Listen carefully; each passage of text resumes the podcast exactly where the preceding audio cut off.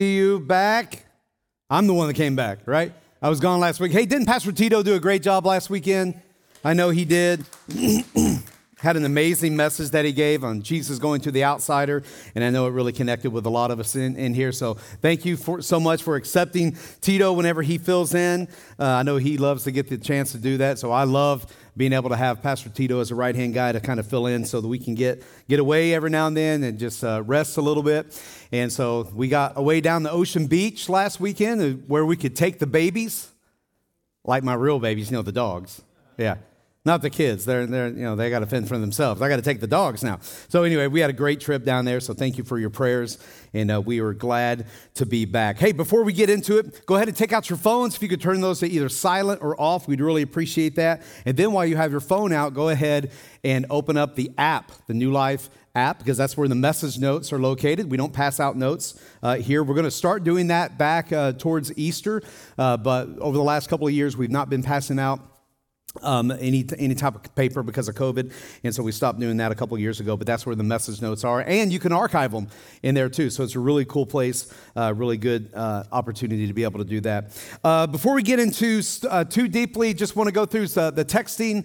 Uh, those of you that have been part of our family for a while, you know that we have this number 30500, and you can text prayers, you can text Connect 3, uh, you, can connect, you can text P update. That's really, really an important one because we, we have our men's Bible study on Tuesday mornings right here at 6:30, and we also do we also had our men's breakfast yesterday, and so we sent out a mass text, and so lot some people still aren't getting those text messages, and it's super easy. Go to create a new text, and at the two up the top, just put 30500 and then at the at the bottom uh, the texting part just put p dash update and that'll put you on our texting list. That way you can keep up with everything that we got uh, happening around here because uh, we text things like baptisms child dedications. We have child dedications uh, coming up pretty soon. Do you know the exact date on that?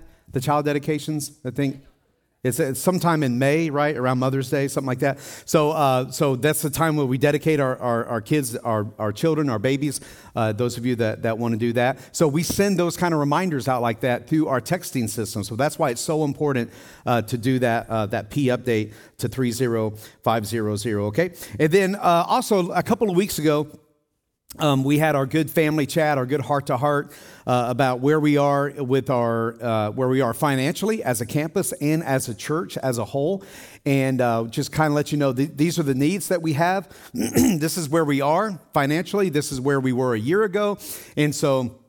And then we put out a challenge for us all to step up and say, what can we be doing right now? We know gas prices are through the roof, and we know everything's uh, crazy in our world right now. And a lot of times when we live in that fear, we live in that anxiety, some of the first things that we hold on to is what we tend to want to release to God. And so we had that good, that good family chat a couple of weeks ago, and many of you responded.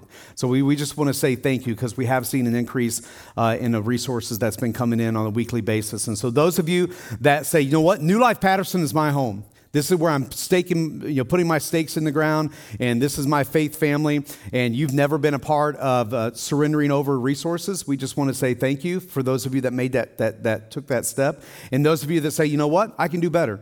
Uh, this is what I'm actually tipping to God instead of tithing to God or giving to God.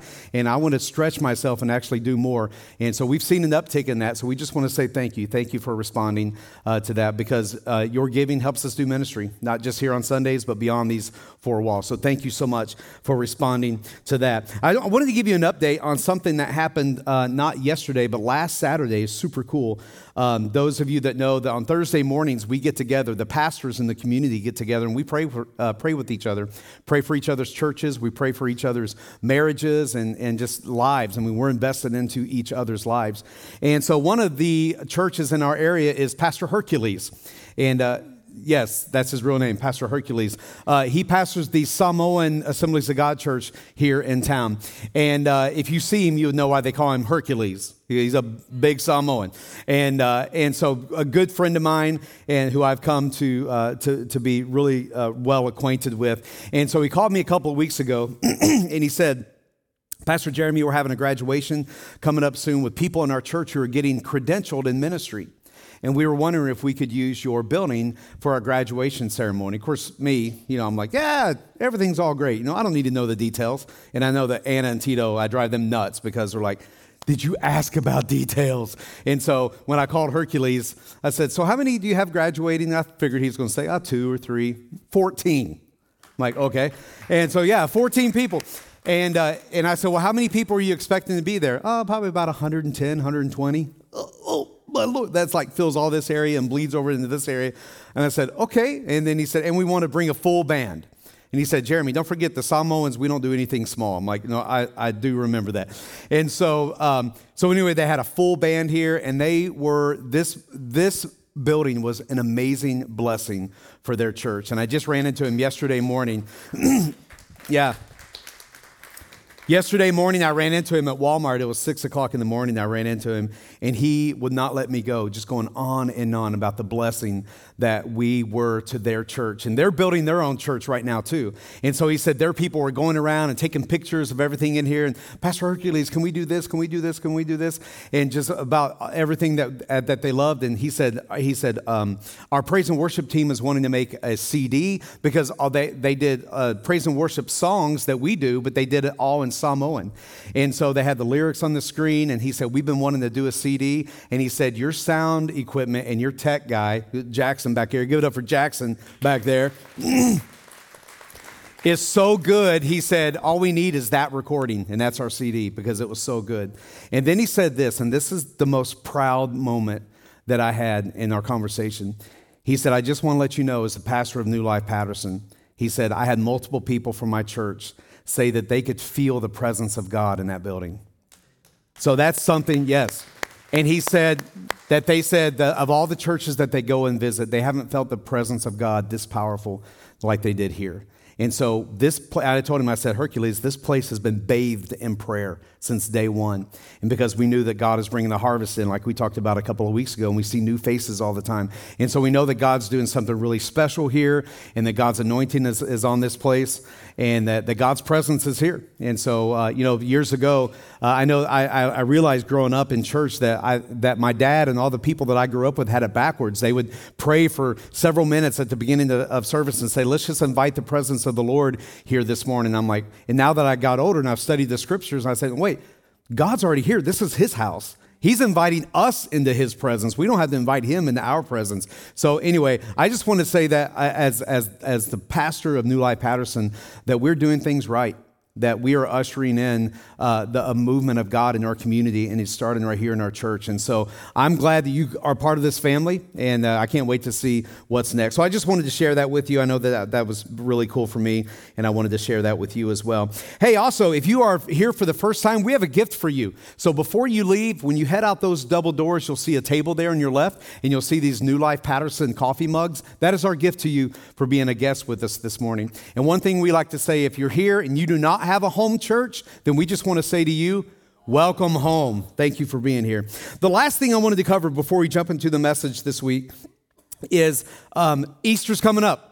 Guys, three weeks from today, we get to have Easter right here in our own building. All right, we like we've said before, we're like the Israelites, just this nomadic tribe meeting in people's yards and wherever we could while we were building this place and during COVID because we didn't have a place.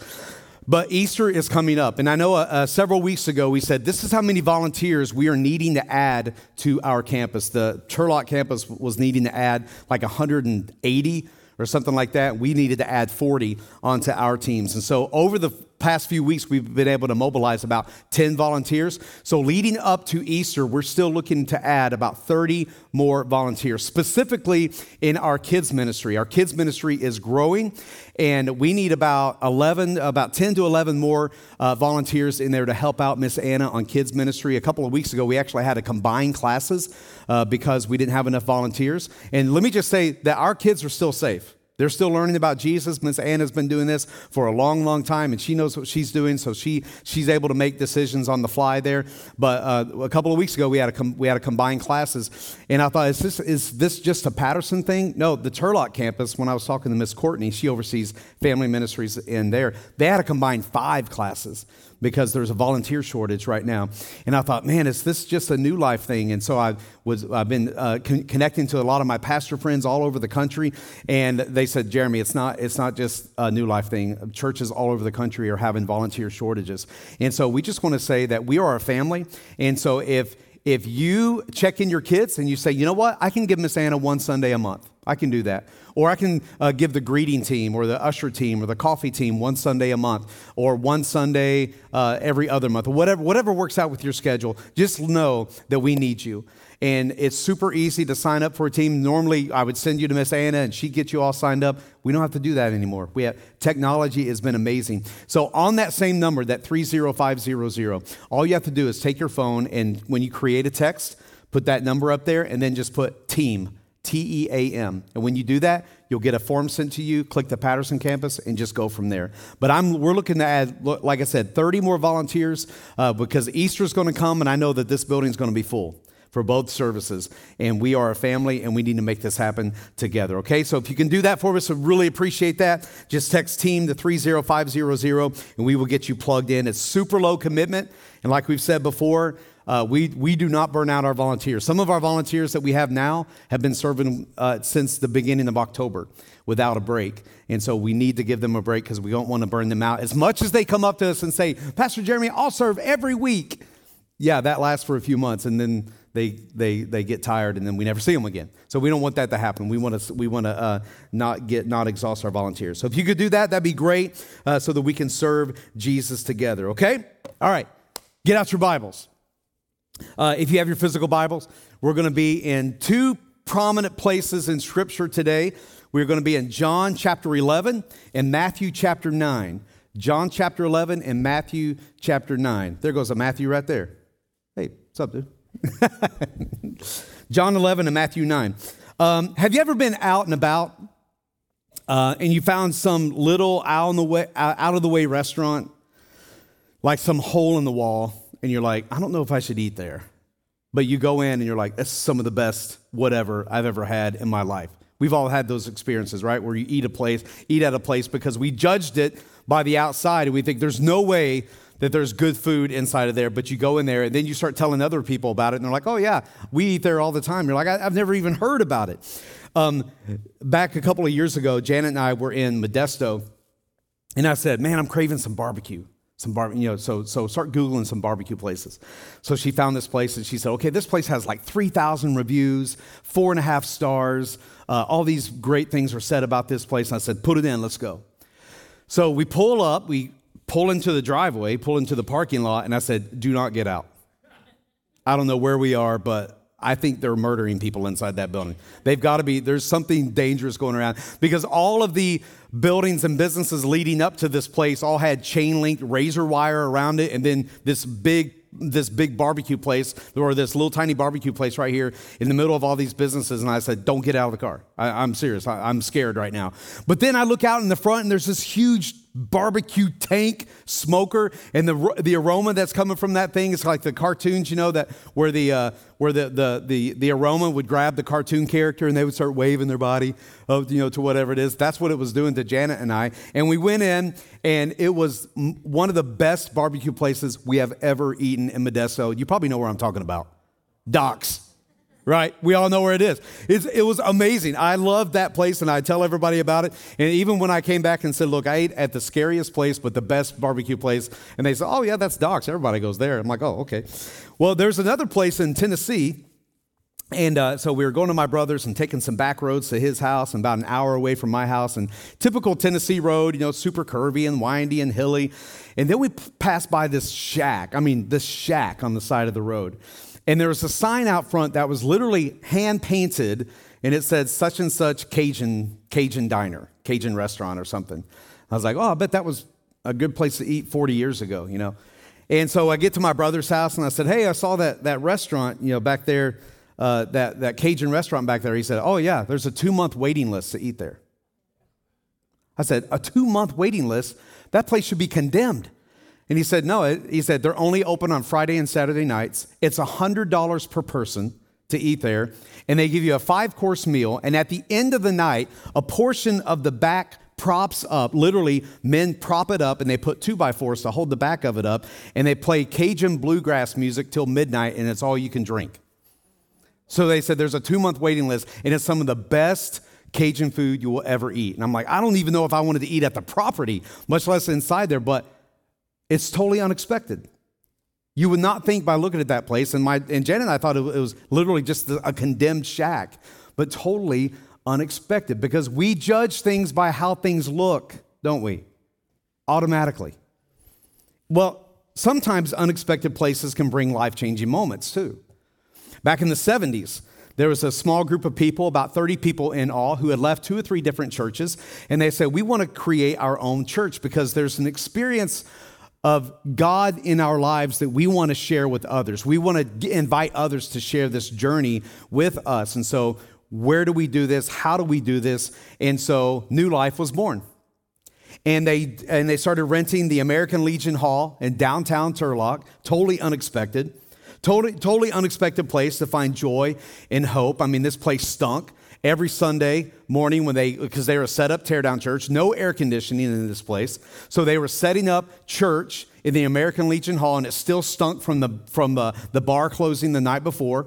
A couple of times a year, they got the smell of the, uh, of the crab feed from Friday night.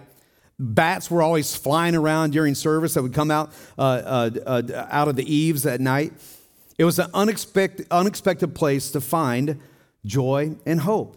And then this church bought 12 acres of alfalfa, of, of an alfalfa field right off of 99.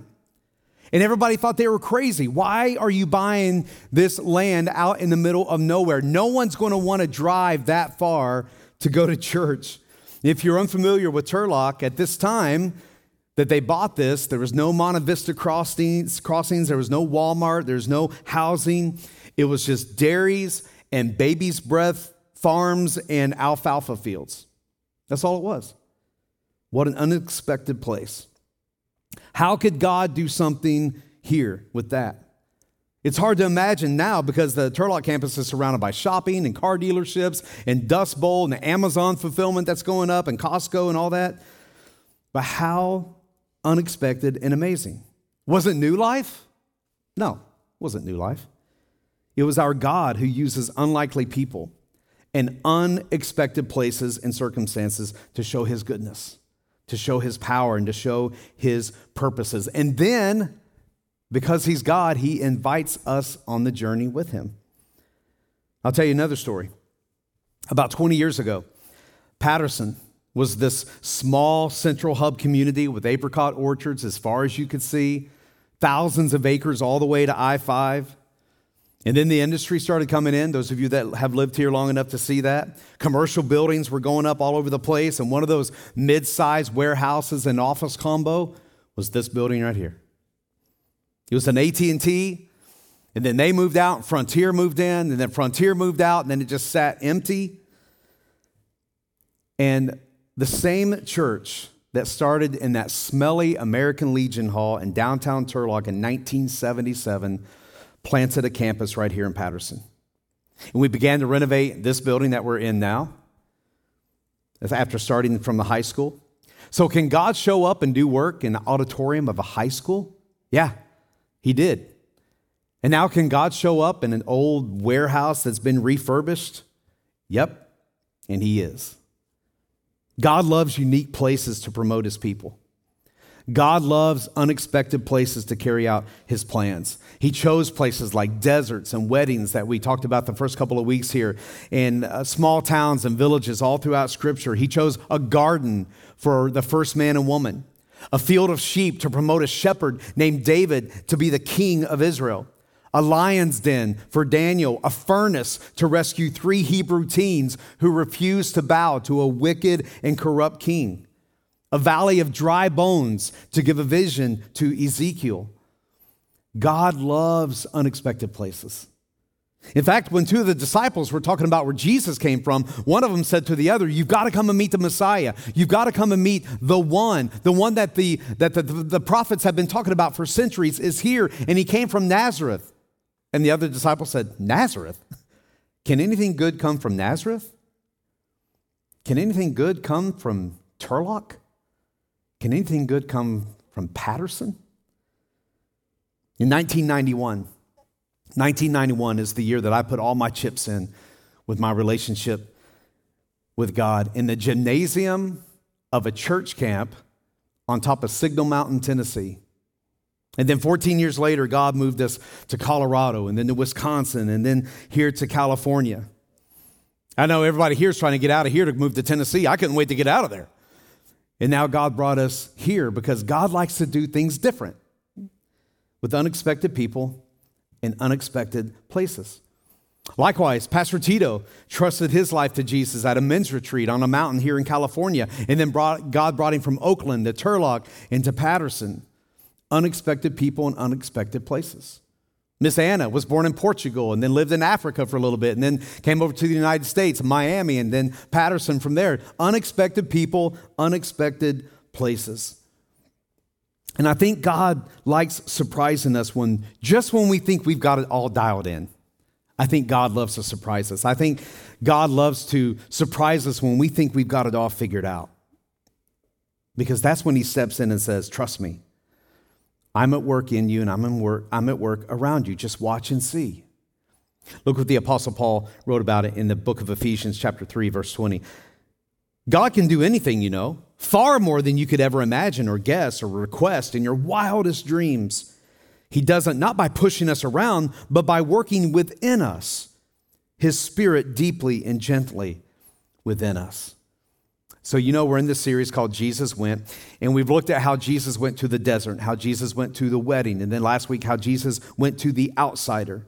So, today we're going to be talking about how Jesus went to three different unexpected places, and he accomplished what only he can do. So here's what I want us to kind of have in the forefront of our mind as we navigate through this message today to be processing through is this. Jesus went to all these places. He can and he will go to the unexpected places of your life. And not only can he, not only will he if you invite him, but he'll also invite you along in the journey.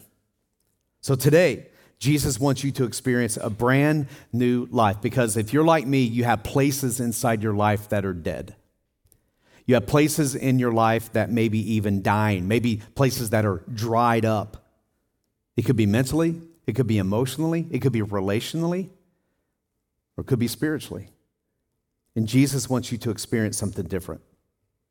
He wants you to experience something unexpected. So write this down for number one. Jesus invites me to live again. He invites me to live again.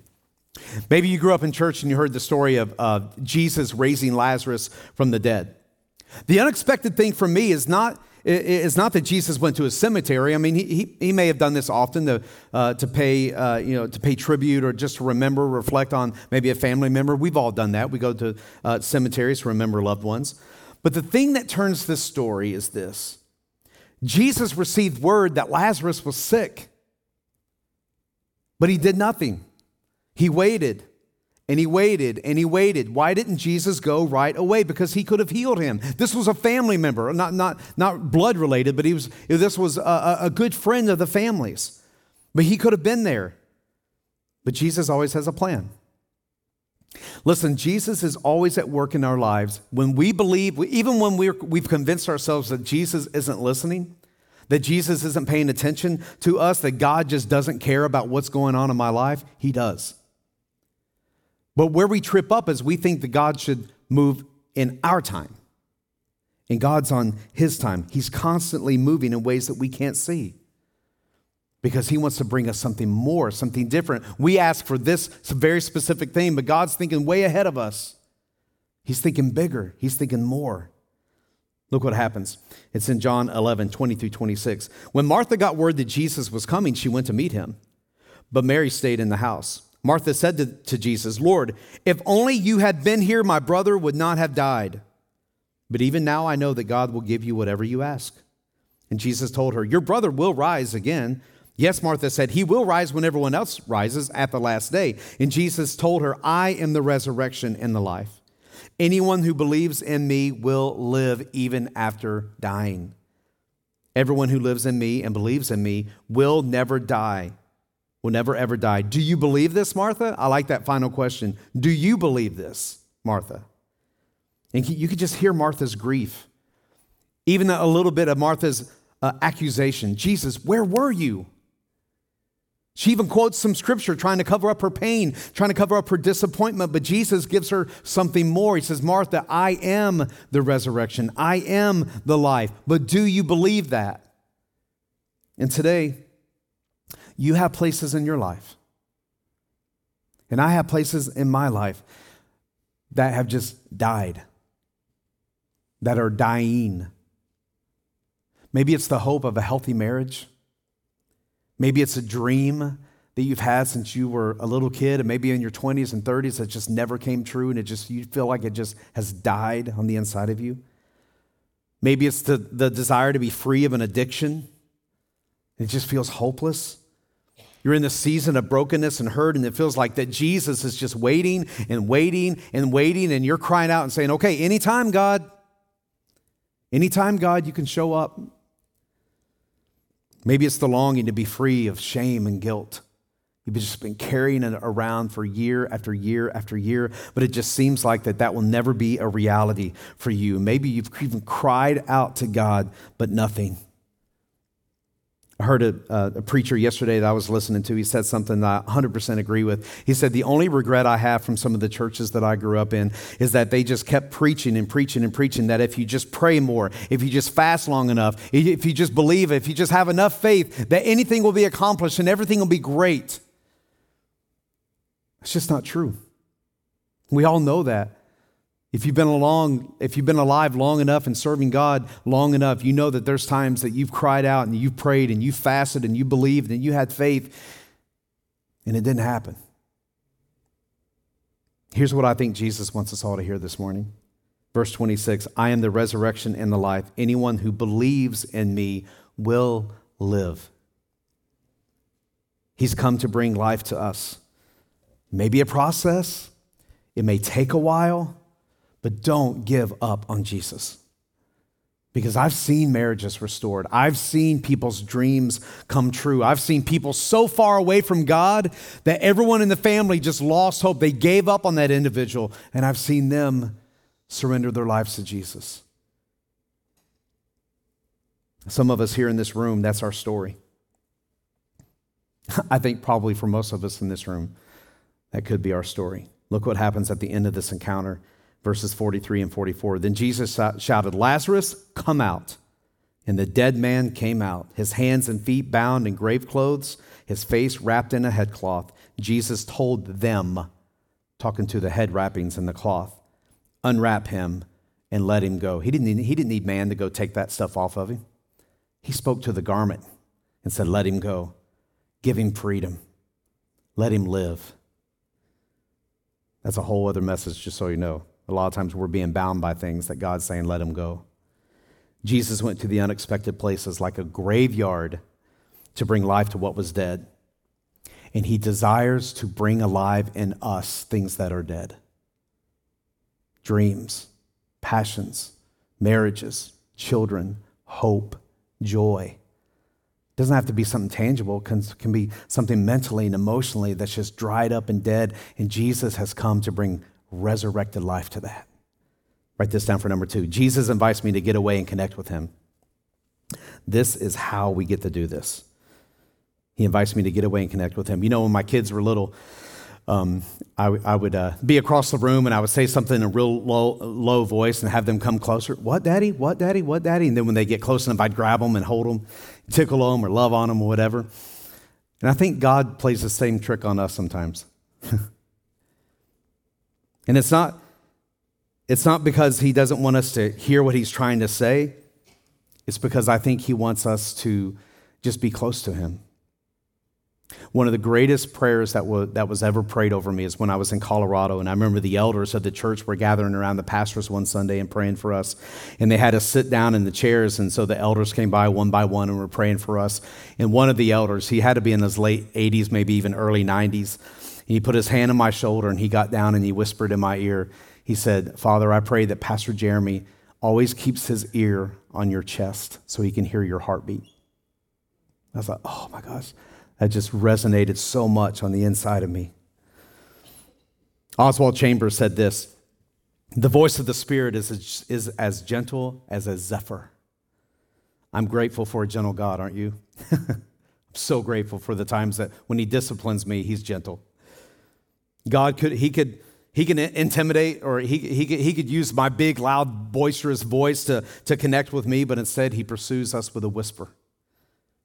And it's so hard to hear that whisper when we're so busy, when we're so caught up in the chaos of our lives, when we are so involved in this accelerated pace of life that we're in. And God's saying, slow down so that you can hear my whisper. I'm reading this book right now called Whisper uh, How to Hear the Voice of God by author and pastor Mark Batterson out of Washington, D.C. And he talks about the many ways uh, that God communicates to us today. And as I'm reading this book, as I'm listening to it on Audible, I'm thinking back about the 17 years I've been in ministry and even the 13 years I was in the corporate world before that, and thinking about all the times listening to Mark talk about all these many ways that God communicates to us through whispering and all these other different ways. I'm thinking, man, how many times did I not recognize that that was the voice of God? And I just went right on by it because I was too busy to slow down and listen. When you look at the life of Jesus, the expected thing of Jesus was to meet needs, to love people, to teach like no other, to perform miracles. I mean, he is, after all, the Messiah, the Son of God. And yes, Jesus did all those things, but then he did something unexpected too. He went to out of the way places and prayed in unusual, out of the way methods so that he could really connect and hear from the Father. Excuse me. In Luke chapter 5, we see this massive crowds continually gathered to hear him speak and to be healed from their illnesses. But look at this. But Jesus often, not every now and then, Jesus often slipped away from them and went to out of the way places to pray. Sometimes you and I, we got to get out of our natural environment, out of our natural element to really listen to God. I don't know about you, but I love to go hiking. I love the woods. I grew up in Tennessee on four acres of land, and there was uh, hundreds and hundreds of acres of woods behind my house. And my friends and I, we would go back there with our machetes. That's what you want to see—a bunch of 13-year-olds walking around with machetes, right? But we would go there and we would hack little trees down, and we build forts, and we all played army like we were Rambo. I love the woods, but I also love the water. I'm a water guy. I love creeks and streams and lakes and rivers and ponds and oceans. I love to be around water. That is my happy place. That is my quiet space. But what about day to day? What about just your average day to day? What about just going for a walk and turning off the TV, turning off the phone, and just eliminating those distractions or finding that certain chair in that certain room that you say, This is my spot? I have a spot in, in our front room of our house, just one corner of the couch that I go to, and I, I, I make sure I get up when it's still dark outside, and I have this little Edison bulb on the lamp that I turn on because I don't want it to be super bright, and I sit there and I just read scripture and I just allow God to speak to me. But what is your distraction free, quiet place? What about driving? When you're driving, just turn the radio off. How about slowing down when we drive? That's a big one, too, right? we, we're so caught up in the speed of everybody else. We think we got to, and before you know it, our anxiety's through the roof and we're just on another level. And God's just like, slow down, not just physically, but mentally as well. Letting that be a peaceful place. Studies have shown that not all of our sensors, uh, senses can be used at full capacity at the same time. One sense will be used more than the others. For example, I don't know about you, but if I'm about to cross railroad tracks, I'll turn the radio down. Not so that I can hear if anything's coming, so that I can see if anything's coming. Am I the only weird one that does that? Before I'm merging onto the interstate, I turn my radio down because I want to be able to see things and because our senses they fight against each other. I know I frequently challenge us to have a daily quiet time, to read our Bibles, to pray, to maybe even journal, but let me refine it a bit because there's a reason why it's called quiet time. Yes, we can read and pray, but too oftentimes we do those things just to check it off for the day, right? To keep up with our YouVersion app, to keep our streak going. You know, I know that's a, that's a big one for me. We read and pray so that we can connect with God, not just to check off a list. Not just for knowledge, but for the depths of our souls. Perhaps God is moving us from, from chaos to rest so that we can really hear what he's trying to speak into our lives. Not so that we can know, have all the answers for direction. You know, a lot, a lot of times we go to God and say, God, tell me what I'm supposed to do. Tell me where I'm supposed to go. We, we have all these questions that we feel like that the only time we can connect with God is to get answers and direction. And sometimes God is like, I just want you to be with me. Every time I have a conversation with Janet or my children, it's not because I'm wanting to learn something. There's not too much that my 14 year old is going to teach me. Well, actually, when it comes to technology, there's probably a lot of stuff she can teach me. But it's just because I want to be with her.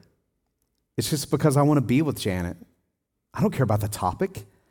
I just like having conversation with her.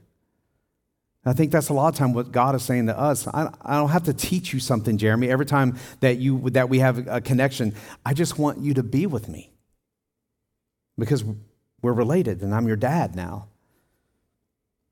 I know some people are thinking, well, Jeremy, that must be nice. You know, I know you have four kids, three of those are adults. And even though I'm not quite an empty nester, I'm moving towards that direction. And some of you are like, yeah, that's not my season, Jeremy. my house is chaos and it is loud and it is this and it is that. So it must be nice to be in that season. And I'll tell you, it is nice. And I can't wait to get closer to being an empty nester. But I also remember just a few years ago when all four of my kids were 18 and under. And we were busy with school and sports and choir practice and youth group and getting jobs and learning to drive and discipline and all those crazy things that comes with kids. I know, I get it. And I know none of us have just hours and hours that we can just pour into our relationship and our quiet time with God. But do you have at least a corner? Is there just a moment in your life every day that you can give to God and say, This is just me and God time?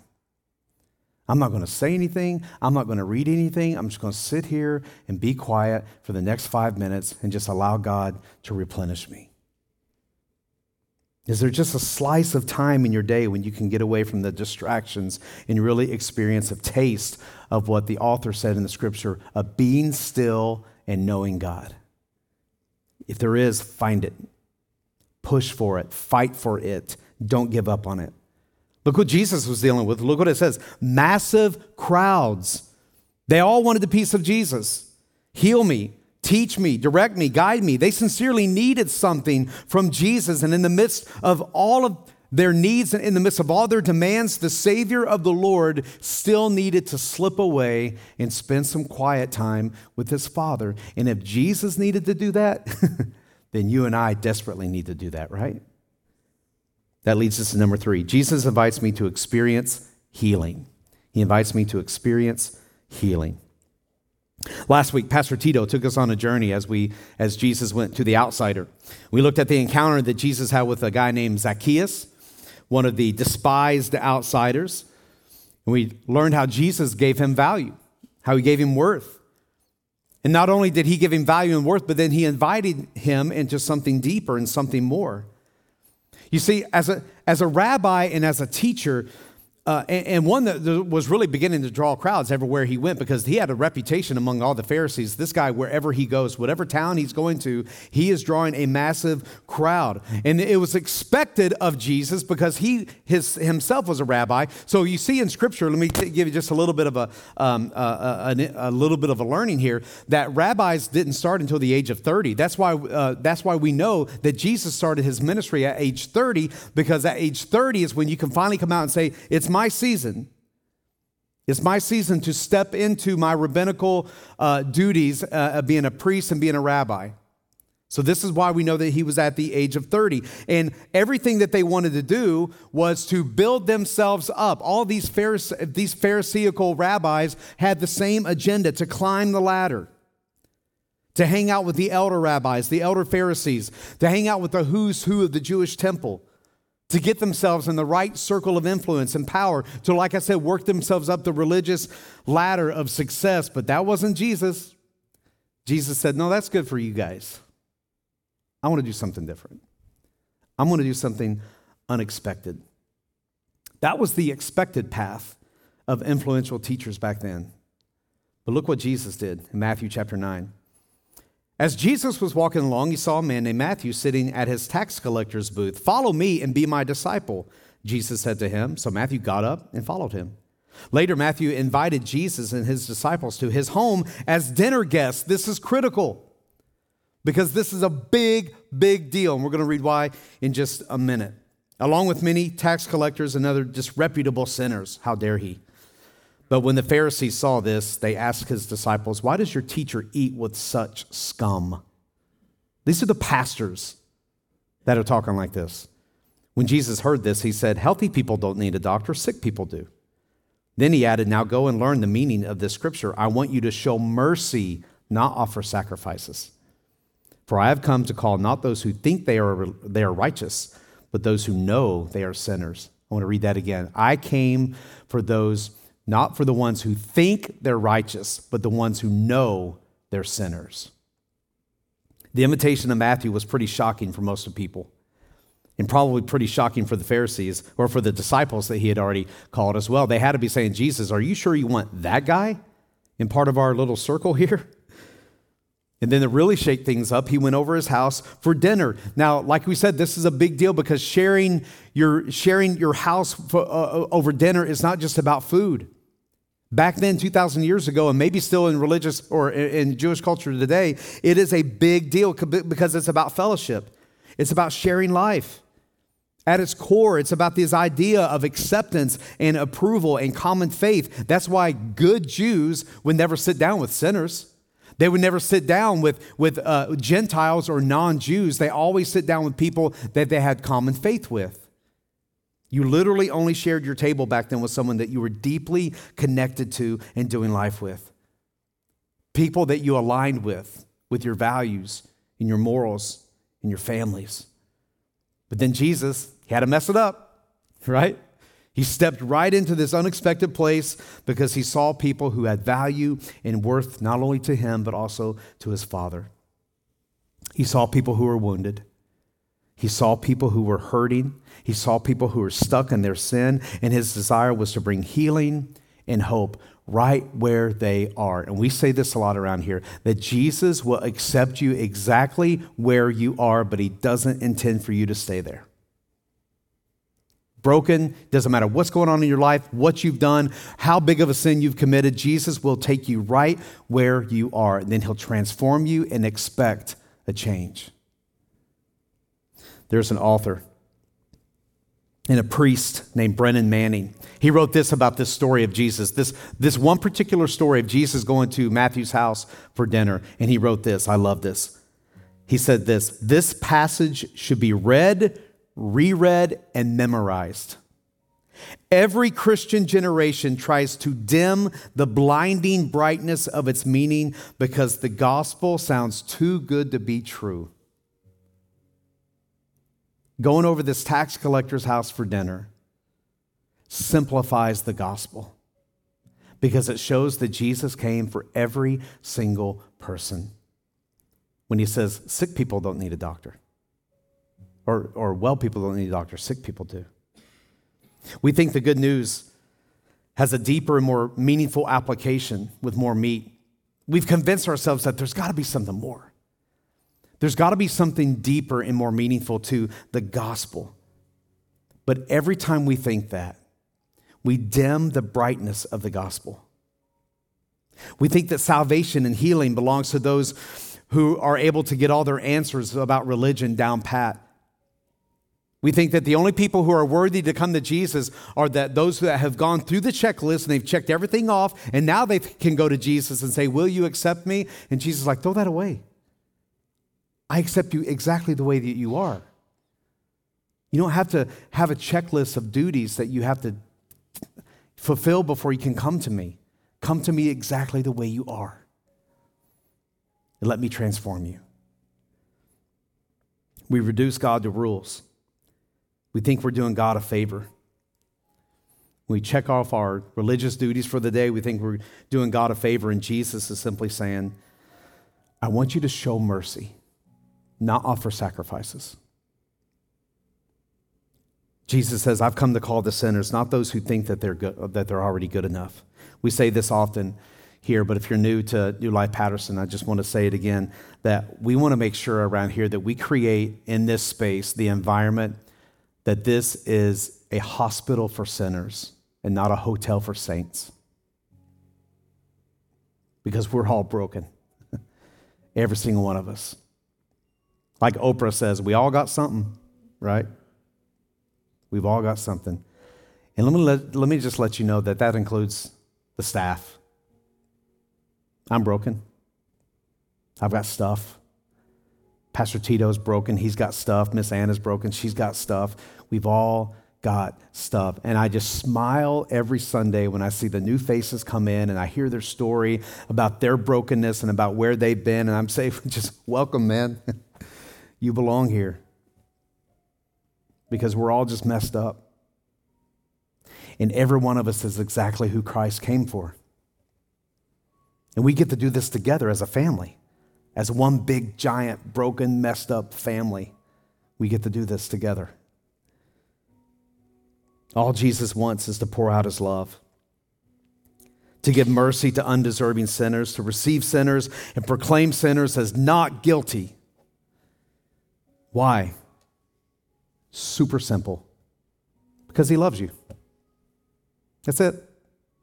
That sums up Jesus. He loves you.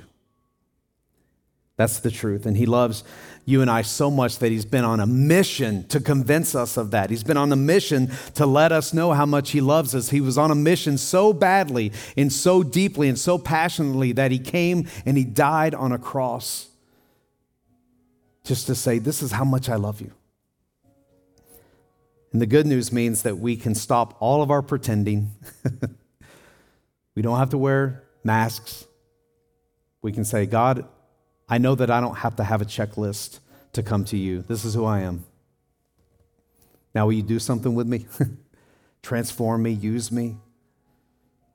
Because we all are in need of His love and His grace.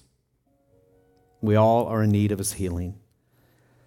And let me just say this before I close you can't fix yourself. You can try, you can read books, you can go to counseling, you can talk to friends. All those things are critical. I do those things. I think you should do all those things as well. But there are going to be places and spaces in your life that you cannot fix, that no one in your family can fix, that no counselor can fix. Those are spaces and places that only Jesus can fix. But will you invite him in? Will you allow him? Like we said, it's not going to happen overnight. You can't wake up on Monday and say, I'm better, everything's great. It's a process, it's a journey. Jesus went to unexpected places. And he's come to unexpected places in your life, those places where you thought, Jesus doesn't even know about this.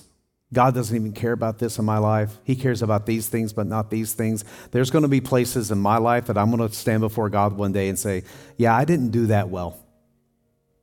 I think I did these things really well, but I didn't do this very well. I didn't depend on Jesus enough for this area. He's not going to be mad at me, but he does want us to invite him in. Those are the places where he completely can make us whole.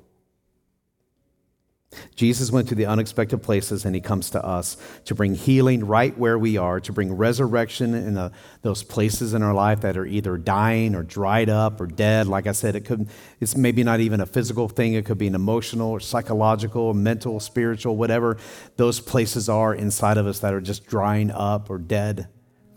He came to resurrect those in, our, in us. And he invites us, the last thing he invites us to get away with Him, even if it's just for a couple of minutes a day, to just be with Him. No formula, just to sit and be with Him. Will you pray with me? Bow your heads, please. Father, thank you so much for wanting us and desiring for us to be with you. There are unexpected places in my life, Lord, that you have shown up over the years, and I thought, oh, that had to be Jesus because that was totally unexpected. That was an unexpected conversation that made my day. That was an un- unexpected reward that, or, or maybe even an unexpected challenge that I, when I went into it at the beginning of the day, it seemed so uh, so big, but you were able to minimize it and to help me overcome it, Lord. Because that's what you do. Lord, I know there are people in this room right now that feel as if they are the unexpected person, that their heart is the unexpected place, that their, their mental and emotional state, Lord, seems like a place where they've been crying out to you over and over, and it seems like you're just waiting and waiting, and they're saying, Anytime now, God.